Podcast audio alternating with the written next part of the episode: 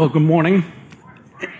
And uh, this morning, we're concluding our series uh, that's been titled How to Win at Life.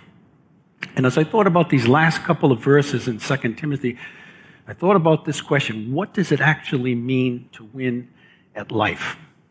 And I don't mean like how would we answer that question if we were in our community groups and careful to make sure we gave like the right answer. I, I mean it in the honesty of our own thoughts. What do we really think that it means to win at life? How do we measure winning?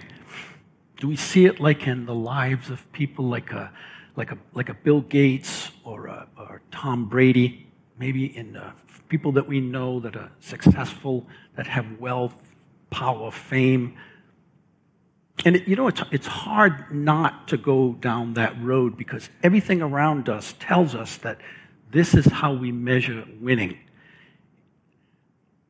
And we've all, um, we've all heard like those kind of jokes about uh, we've never seen a, a, a Brinks truck following a hearse on the way to the cemetery.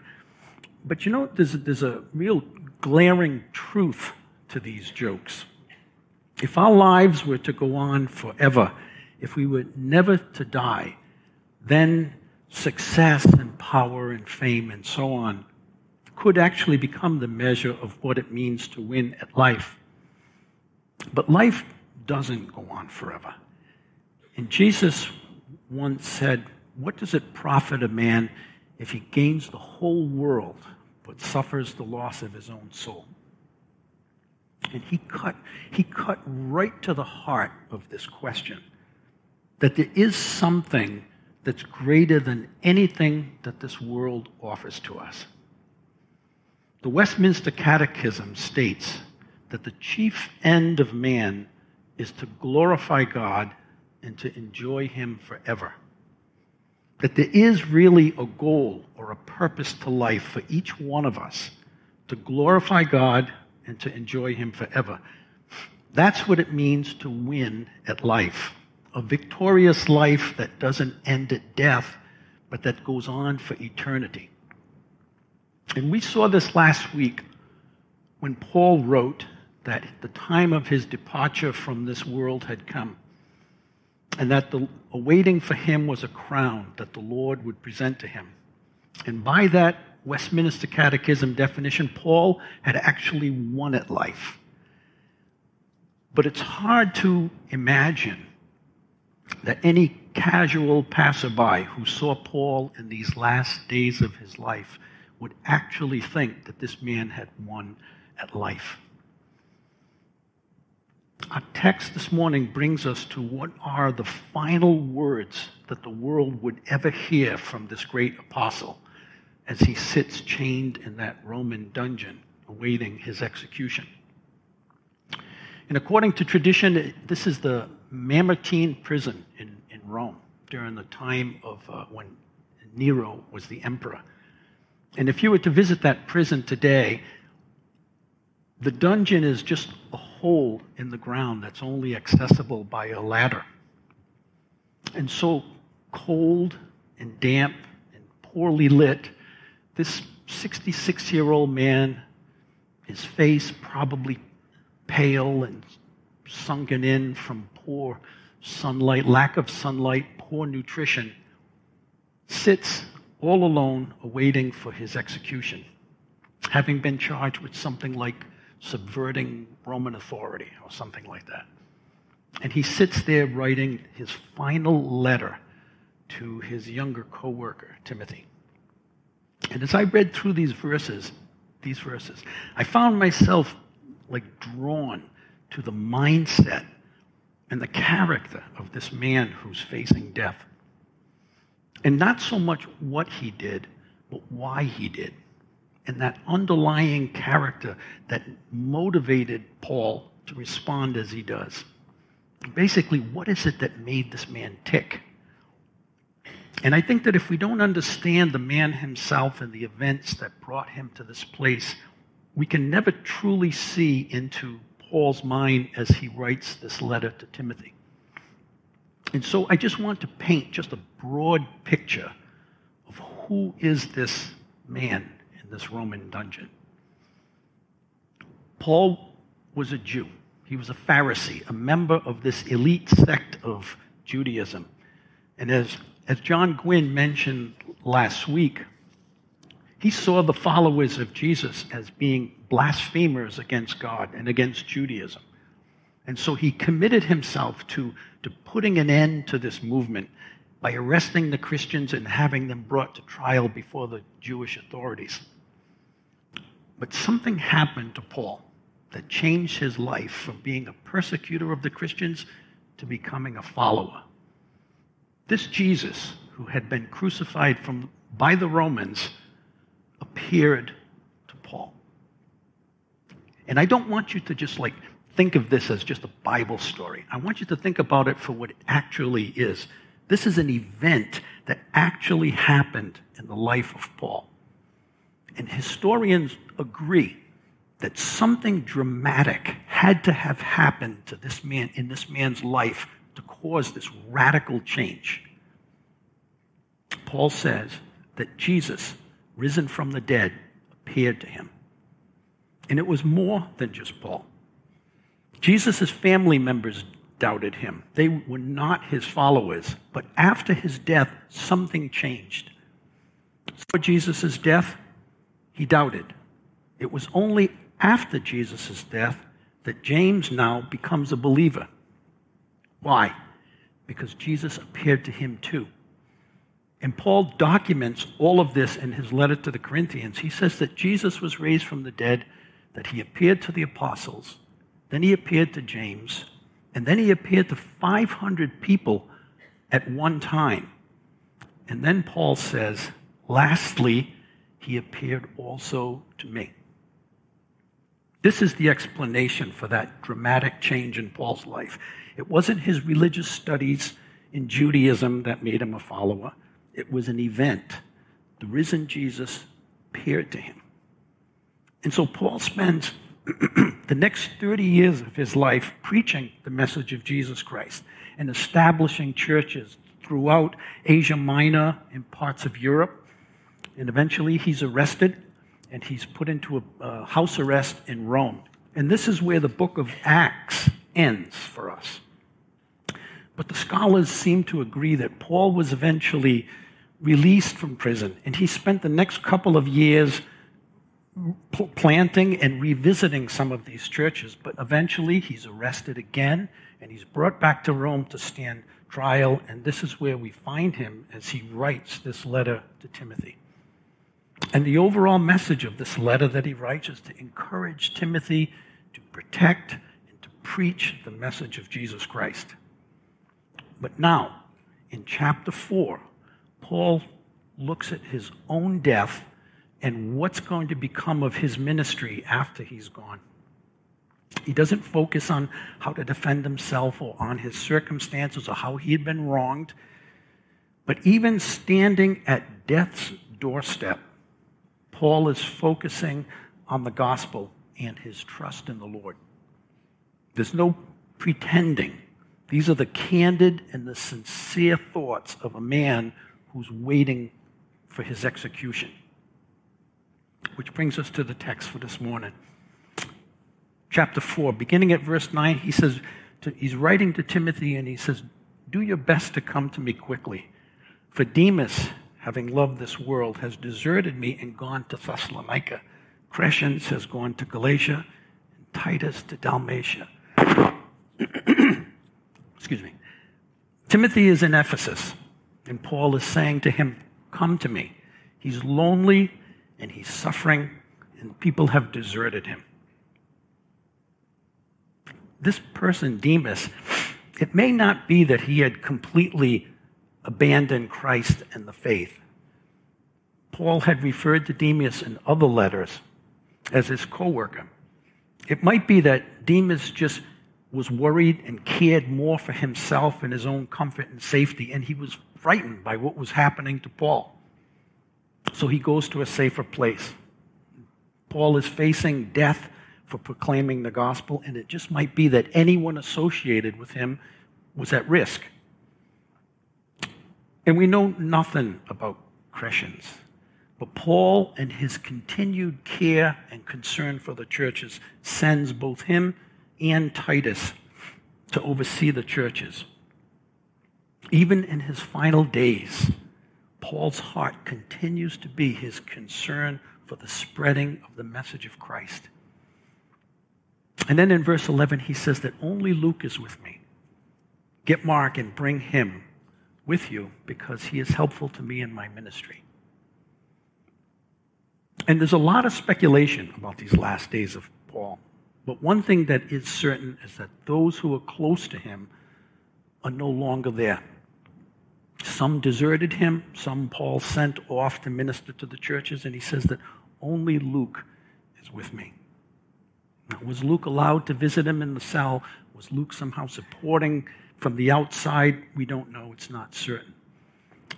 This is the man that Paul referred to as the beloved physician. And he accompanied Paul during his missionary travels, and he documented those travels in what we now have as the book of Acts. And then he says, Bring Mark because he's helpful to me in ministry. And again, we see Paul's focus on ministry. And there's some background to this. When Paul started his missionary journey some 20 years earlier, he had took Mark and a man named Barnabas with him. But it wasn't very far into the journey that Mark had second thoughts and he, he left them and returned back to Jerusalem. And so several years later, Paul is preparing again to go out on another missionary journey. And Barnabas insists that Mark come with them. But Paul refuses. And this causes a split between the two men. And Paul went off with a, a man named Silas instead. Mark had failed Paul but Barnabas believed in him. And so Barnabas took Mark and they went off on their own missionary journey. And I want to just pause for a second because I think there's a, a very valuable lesson here in both of these men, Barnabas and Mark. Acts chapter 9 says that when, when Paul came to Jerusalem, he tried to join the disciples, but they were all afraid of him, not believing that he was really a disciple Barnabas took him and brought him to the apostles, and he told them how Saul, on his journey, had seen the Lord and that the Lord had spoken to him, and how in Damascus he had preached fearlessly in the name of Jesus. This, this name, Barnabas, actually means son of encouragement. And what Barnabas did for Paul, he was now doing for Mark. He believed in him when no one else did. And because of Barnabas, Mark continued despite his initial failure. And eventually, Mark redeemed himself in the eyes of Paul. And years later, Paul actually mentions him in his letter to the Colossians as being a co worker. And I think there's some encouragement here for all of us. We've all failed in our efforts to serve the Lord. But just like like Moses and David, Peter, and so many other characters that we see in the Bible, God uses the weak and the broken for his purposes. And even when we fail, and we will fail, God never gives up on us. There'll be times when we, like Mark, will find ourselves in the shoes of someone who's failed. And at other times, the Lord will call us to be like a, like a Barnabas, to, uh, to bring encouragement to somebody in need. And it's so important for us to remember that God uses all of the things in our lives, the good and the bad, as part of his plan to help us to grow, to become more like his son. And then in verse 12, he says, I sent Tychicus to Ephesus. When you come, Bring the cloak that I left with Carpus at Troas and my scrolls, especially the parchments. Paul is sending Tychicus to, to Ephesus to replace Timothy. And he's asking Timothy that when you come, bring these things that he had left at Troas. And it may be that Troas was the city where, where Paul was arrested. And so, either by choice or by force, These things were left behind. He's saying to Timothy, when you come by, bring them with you.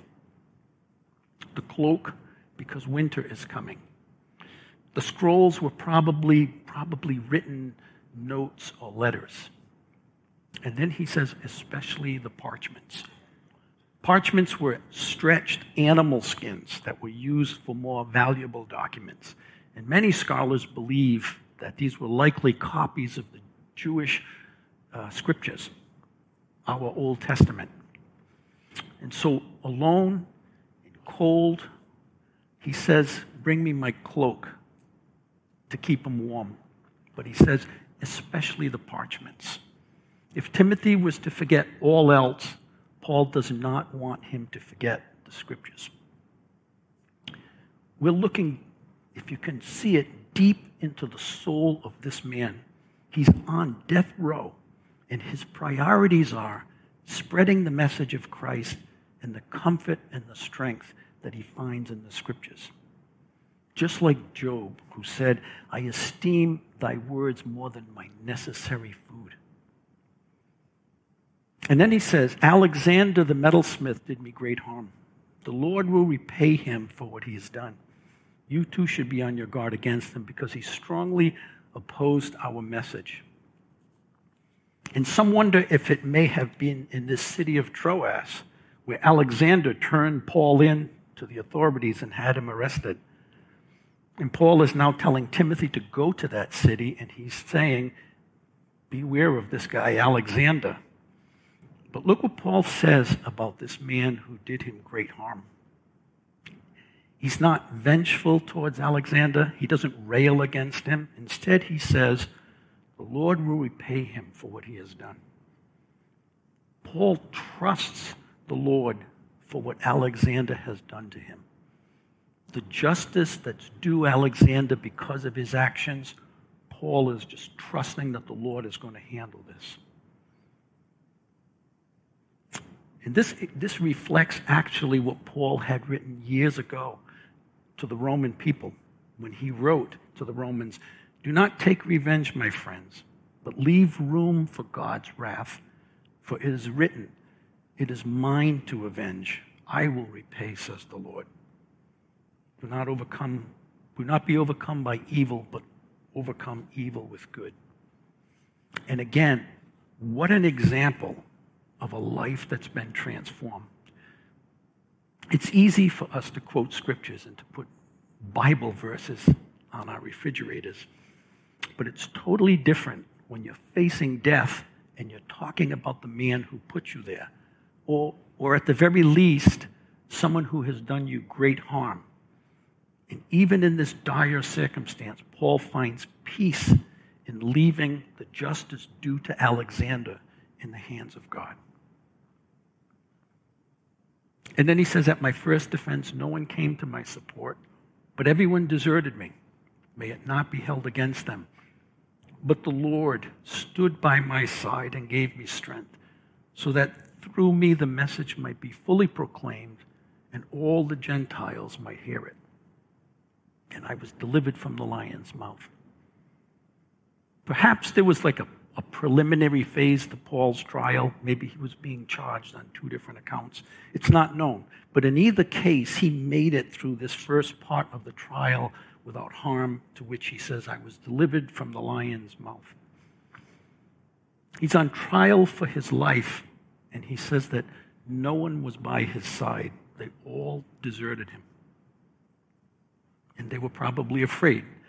Nero was feeding the Christians to the lions to the animals in the, in the Colosseum. He was setting them on fire to light up his gardens. And here's Paul on trial in Nero's court, and none of his friends from Rome stood up to testify for him. But he says, May it not be held against them. He forgives them, just like, just like Jesus forgave those who crucified him. And then he says, But the Lord stood by my side and gave me strength so that through me the message might be fully proclaimed and all the Gentiles might hear it.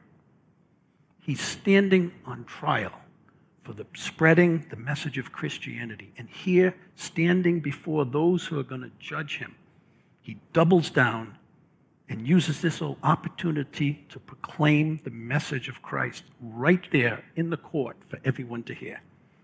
And this would just virtually seal his death sentence. But something greater than his own life was at stake. That those present would hear the gospel message of salvation, the message of eternal life for all who would believe it. Paul knew what it meant to win at life. His desire to glorify God and his assurance of eternal life, this was what was the driving force of his life, even to the point of preaching to those who would condemn him to death. Years earlier, years earlier, Paul had written to the Philippians For me to live is Christ, and to die is gain. If I'm to go on living in the body, this will mean fruitful labor for me. Yet, what should I choose? I do not know. I'm torn between the two. I desire to depart and be with Christ, which is better by far. and these aren't the words of a madman, these are the words of someone that historians say is one of the most influential people in human history. And these are the deepest, most authentic thoughts and actions of a man whose life was completely turned upside down because he met the resurrected Lord. He no longer feared death because he had met the one who conquered death. And he seems to conclude this letter by saying, The Lord will rescue me from every evil attack and will bring me safely to his heavenly kingdom. To him be glory forever and ever. Amen. He knows he's condemned to death, so he cannot be saying that no physical harm is going to come to him. In fact, Calvin says that Paul is actually speaking about spiritual attacks that might weaken his faith or weaken his resolve. He says, The Lord will bring me safely to his heavenly kingdom. Paul had written elsewhere that to be absent from the body is to be present with the Lord. For him to die would bring him into the presence of God. This is a reality for Paul. He has genuine peace and assurance his, of his eternal life in Christ. Yet, here, even facing execution, he's giving glory to God and he's drawing comfort from the fact that God is going to bring him safely into his kingdom. Paul knew the Lord in a very real and intimate way. He knew that in all things, the good and the bad, that God was with him and directing his steps. And we see the faith of this man as he puts his trust in the Lord.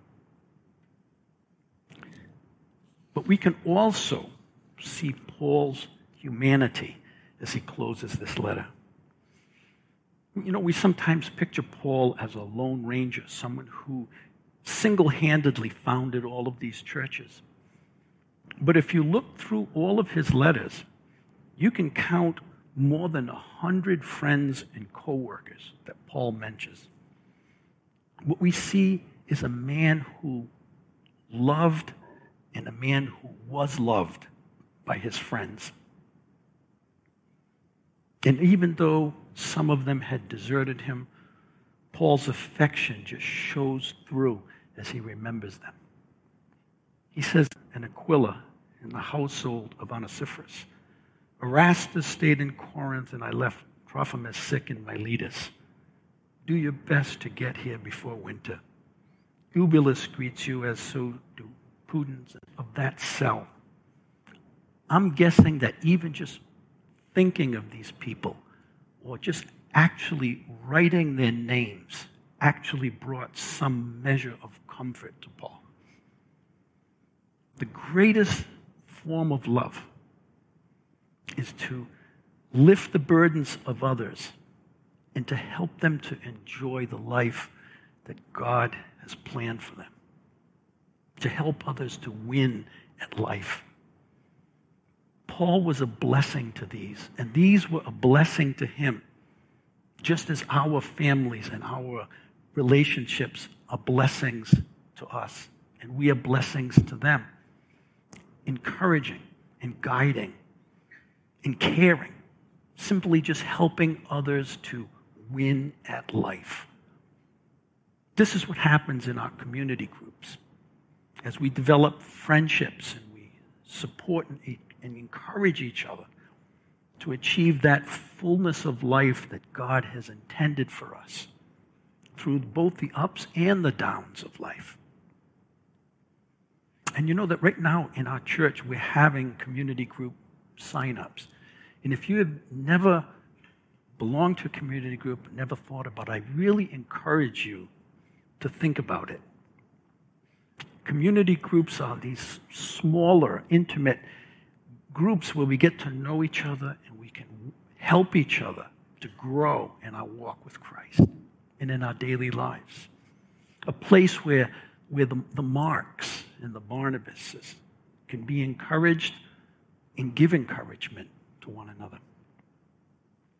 And then Paul mentions Crescens, Linus, and Pudens. These are names that are never mentioned elsewhere in the New Testament. We don't know anything else about them, but God knows them. And that's how it is for the overwhelming majority of us. The no names who faithfully serve the Lord in the shadows, serving in places and doing the works that no one will ever see, but God sees. He doesn't measure the way we measure. Do you remember the story with of the woman that gave the two copper coins? And Jesus said that she had given more than all of them because she gave from a heart of total devotion. Our service may seem to be insignificant, done in the private, in the secret places, but Jesus said that your Father who sees in secret will reward you openly. So I want to be, encourage you that in the end, God is going to reward all of those who are His. And then there's one thing that I don't want to skip over here. Paul says that he left Trophimus sick in Miletus.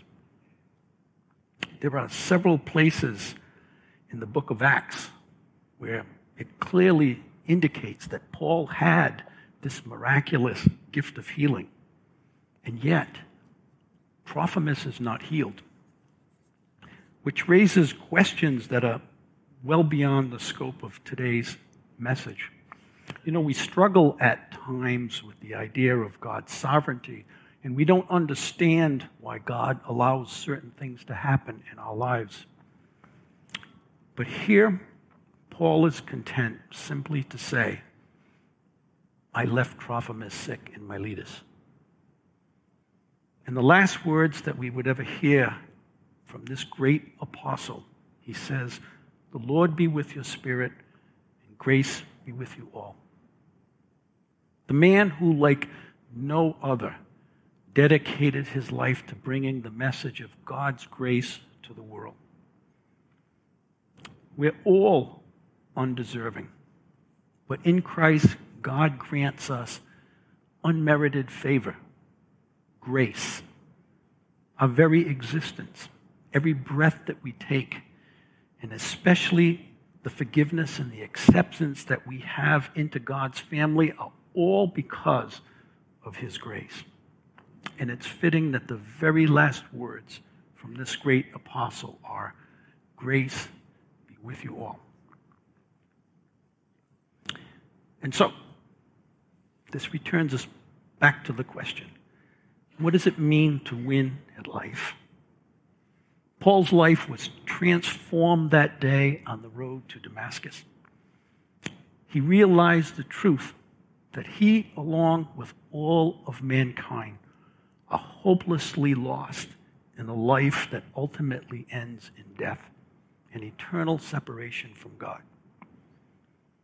But on that road, the resurrected Lord met him and the fullness of God's plan for Paul and for all of mankind was revealed to him.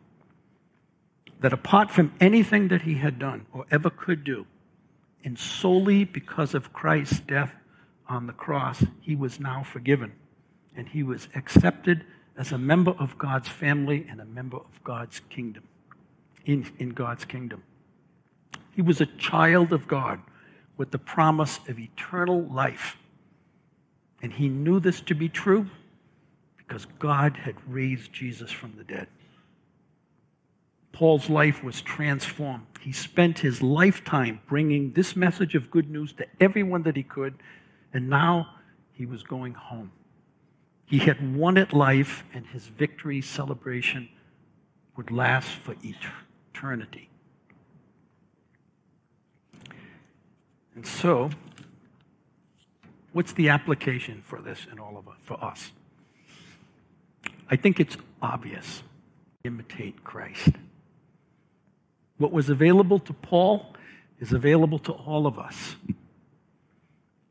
And it's not that we look at Paul and we grit our teeth and muster up all of the strength that we can to imitate him. No. Paul's transformation began when he submitted himself to Jesus as his Savior and Lord. This was the first step in a lifetime of him following Jesus as Lord. And his life desire to know Christ. There was nothing superhuman about him becoming a child of God. What he had is available to every one of us. It's not about our human efforts to please God. It's about us getting to know the one who died on the cross and then rose from the dead. And his invitation is for all of us that we would know him just as Paul knew him. And in knowing him, that our lives would be so transformed that even in the darkest seasons of life, and even that day when we stand at death's doorstep, that we, like Paul, could also say with that true peace and assurance, For I am convinced that neither death nor life, no angels, no principalities, no powers, no things present, nor things to come, nor height, nor depth, nor anything in creation will be able to separate us from the love of God which is in Christ Jesus our Lord. Let's, let's pray.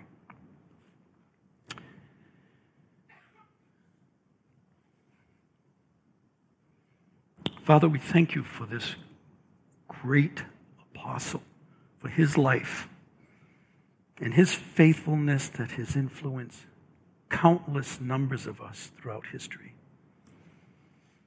Most of us here could raise our hands and to be counted in that number. Pray that the examples and the teachings of Paul would cause us to mature that we might glorify you in our lives. Help us to grow into such maturity and faith that, like Paul, we would desire to be with you above all else. May you do a mighty work in our lives, Father. And we pray these things in Christ's name. And everybody said,